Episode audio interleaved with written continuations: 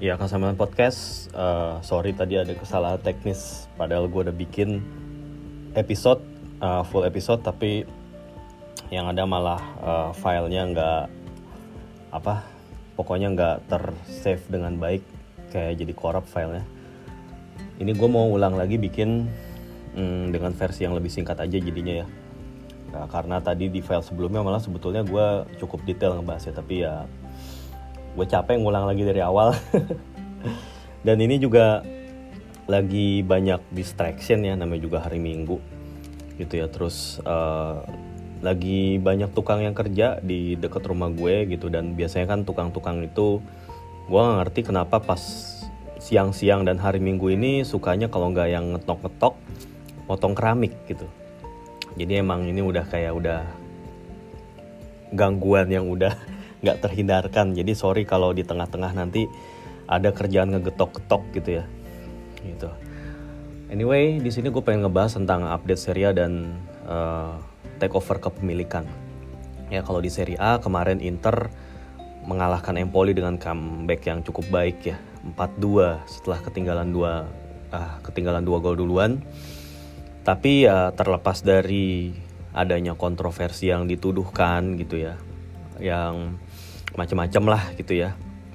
Tapi tetap expected goalsnya Inter itu di atas 5 jadi emang peluang-peluang yang dihasilin tuh banyak dan sangat berkualitas tinggi peluang-peluangnya. Jadi kayak gol tuh nunggu waktu aja sih menurut gue. Jadi ya emang nggak ada apa ya menurut gue nggak ada alasan ketika tim tersebut uh, membuat begitu banyak expected goals lalu kemudian mereka uh, pada akhirnya ya emang menang gitu emang udah konsekuensi gitu jadi Inter seperti yang gue bilang itu gue rasa akan memenangkan menyapu bersih uh, seluruh laga sisa. Dan sekalipun mereka juga akan bermain dalam final Coppa Italia lawan Juve, gue rasa nggak akan begitu berpengaruh terhadap uh, kebugaran atau mentalitas dari tim. Kecuali nih kalau misalnya nanti di final uh, Coppa kalahnya itu nggak enak lawan Juve gitu. Jadi mempengaruhi mental bertanding. Dan juga sampai ada pemain-pemain kunci yang cedera ya tapi kita tentu nggak bisa berharap ada atlet yang cedera gitu ya walaupun itu dari tim pesaing so anyway kita tetap berasumsi Inter akan memenangkan laga sisa melawan Cagliari dan Sampdoria walaupun lawan Cagliari agak sulit karena Cagliari sedang berjuang di zona degradasi dan mereka harus menang gitu tapi uh, tapi kemudian Milan akan menghadapi Hellas Verona, Atalanta dan Sassuolo Tentunya lawan yang kualitasnya lebih baik daripada lawan-lawan Inter. Hellas Verona in particular yang akan dihadapi ntar malam, dini hari, Senin dini hari. Itu punya lini serang yang sangat menakutkan dengan Antonin Barak serta Gianluca Caprari di belakang Giovanni Simeone. Ya. Ketiga pemain menyerang yang punya karakteristik berbeda. Antonin Barak yang si kidal sangat-sangat skillful, ya Gianluca Caprari sangat cepat dan tajam, Giovanni Simeone juga tajam banget Ya, belum lagi mereka punya wingback si Faraoni dan juga si Lazovic, punya gelandang seperti Ivan Illich, Adrian Tameze dan juga uh, Miguel Veloso, punya back potensial Nicolo Casale dan lain-lain. Kiper tangguh Lorenzo Montipo. Jadi uh, it's not team that will be easily uh, broken down. Like uh, they don't have any specific target anymore at this season because they already finish uh, top 10 I guess and they don't have the chance to qualify to Europe as well. Jadi ya buat mereka ini adalah ya pertandingan yang sebetulnya tidak menentukan tapi mereka pasti ingin finish the season strongly gitu. Dan mereka juga dilatih oleh nama-nama yang gak asing. Igor Tudor sebagai pelatih itu pernah merasakan didikan dari Marcelo Lippi, Carlo Ancelotti juga kalau nggak salah. Jadi dia punya ilmu uh, ilmu kepelatihan yang mumpuni dan nggak miskin taktik. Gitu karena kalau pelatih miskin taktik itu sulit untuk berharap dia bisa ngelatih tim Eropa tapi dia miskin taktik. Lalu kemudian hmm, asistennya itu Salvatore Bocchetti. Sorry gue sambil ngemil ya. Udah jamnya makan siang soalnya. Um, Salvatore Bocchetti ini mantan back Milan juga di era Banter. Tapi kemudian dia uh, pekan lalu dia ngegantiin posisinya Tudor karena Tudor menjalani match uh, suspension. Dan dia melakukan tugasnya dengan baik dengan mengalahkan tuan rumah Cagliari. Jadi dari sisi kepelatihan pun Hellas Verona nggak bisa diremehin. Belum belum lagi nyebut uh, Milan itu punya sejarah yang kurang baik di Bentego dia. Ada sebuah trauma di mana Milan itu pernah gagal Scudetto gara-gara kalah sama Verona di Bentegodi. Lalu kemudian uh, pas di musim di mana Milan itu dilatih Gattuso, Milan itu dibantai Hellas Verona 0-3. Waktu itu backnya masih Bonucci, gue inget. Dan yang salah satu yang ngegolin itu Moise Kean sama Daniele Besa kalau gue nggak salah inget. Hmm, anyway, kita move on ke pembahasan yang lebih menarik nih soal Investcorp sama Redbird. Ya. Jadi perkembangan terkini setelah Investcorp itu selesai menjalani diskusi dan pembicaraan eksklusif dengan Elliot sebagai pemilik Milan, yang kemudian hasilnya adalah Investcorp kabarnya siap menggelontorkan 800 juta euro cash plus sisanya dalam bentuk loan, ya. Itu kemudian perkembangannya uh, justru si terdapat ya. Sorry maksudnya terdapat satu perusahaan lain investment company lain yang bersiap untuk menikung di tikungan akhir ya terhadap Investcorp. Perusahaan ini bernama Redbird Capital. Nah, didirikan tahun 2014 yang foundernya itu adalah mantan partner dari Goldman Sachs Goldman Sachs ini kan juga sebuah perusahaan permodalan yang besar gitu ya. Itu Gary Cardinal namanya. Gary Cardinal ini emang punya minat yang tinggi terhadap dunia sport and business dan juga termasuk sports and entertainment. 2021 kemarin tahun hmm, bulan sekitar bulan September Oktober dia mengakuisisi atau dia menanamkan saham lah kepada perusahaan entertainment milik LeBron James pebasket uh, terbaik NBA saat ini yang main di uh, LA Lakers. Jadi dia bisa ngebeli perusahaan yang milik LeBron yang juga menjadi rumah produksi dari film Space Jam, Space Jam yang LeBron, ya. Dan dia juga mem, uh, membeli rumah produksi dari uh, yang memproduksi film Parasite, film Korea yang waktu itu sangat-sangat uh, booming. Jadi si Gary Cardinal ini emang punya minat uh, di usaha dalam bidang uh, sektor real, di bidang olahraga dan entertainment. Dua sisi yang saling berkaitan dan um, si Redbird ini juga memiliki saham minoritas di Fenway Sport Sport Capital apa Sport Company lah. Fenway yang yang juga menjadi pemilik dari Liverpool dan Boston Red Sox. Dan si Redbird ini juga punya saham di Toulouse, klub Liga 2 Perancis. Nah, sekarang kita bahas plus minusnya.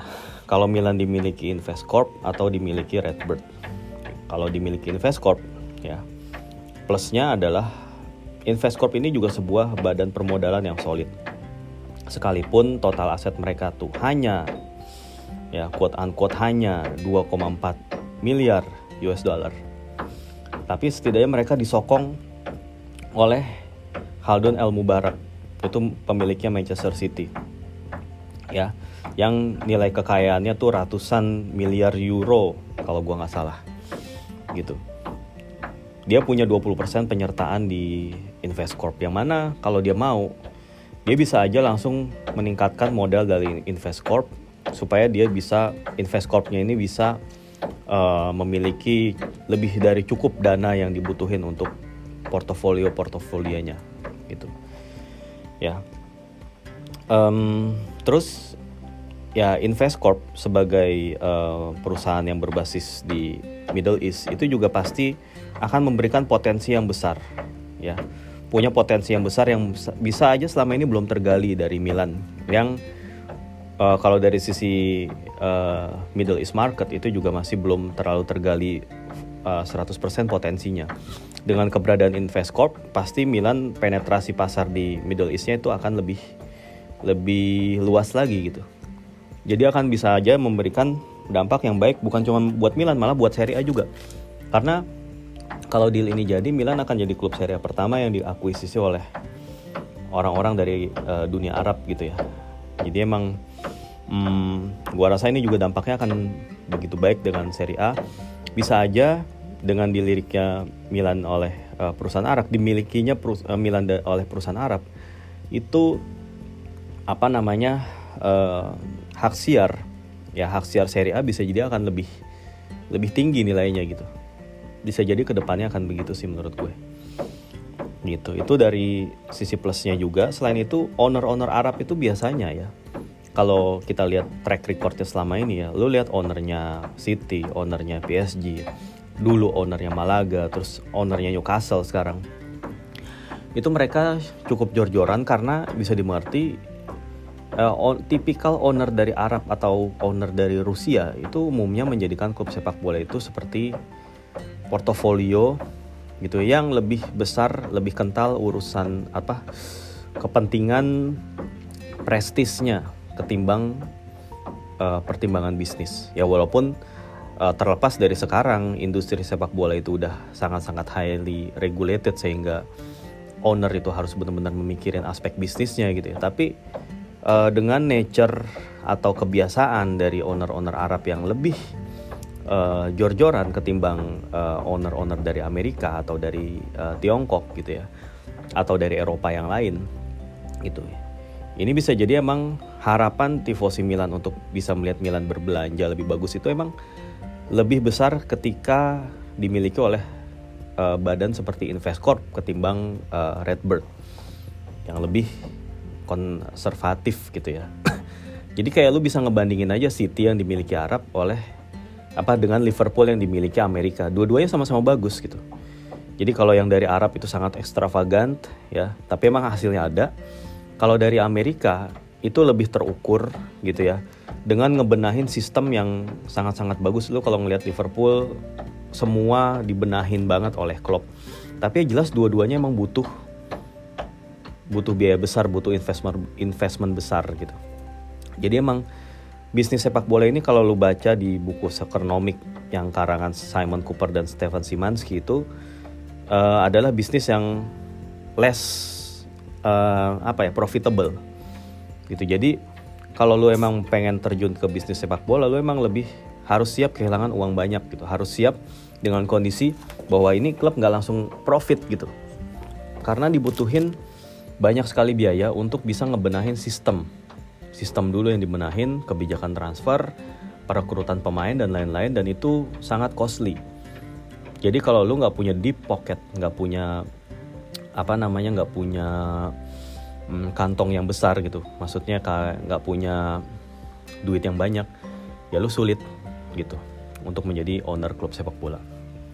Terus selanjutnya adalah negative side-nya, Investcorp itu kalau dibandingin sama uh, siapa namanya tadi? Redbird Capital itu asetnya mereka kalah jauh. Total aset Investcorp itu menurut annual report 2021 sekitar 2,4 miliar euro total aset. Sementara kalau lu baca di websitenya si Redbird itu mereka mengklaim punya aset 65 miliar euro.